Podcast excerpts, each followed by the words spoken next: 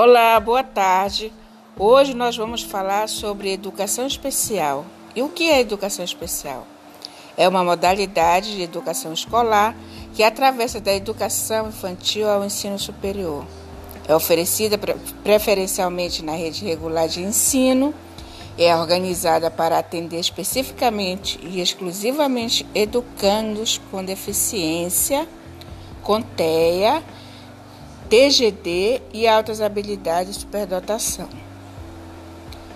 A função do professor do AEE é identificar, elaborar, produzir e organizar serviços, recursos pedagógicos de acessibilidade e estratégias, considerando as necessidades específicas dos alunos de forma a construir um plano de atuação para eliminar as barreiras.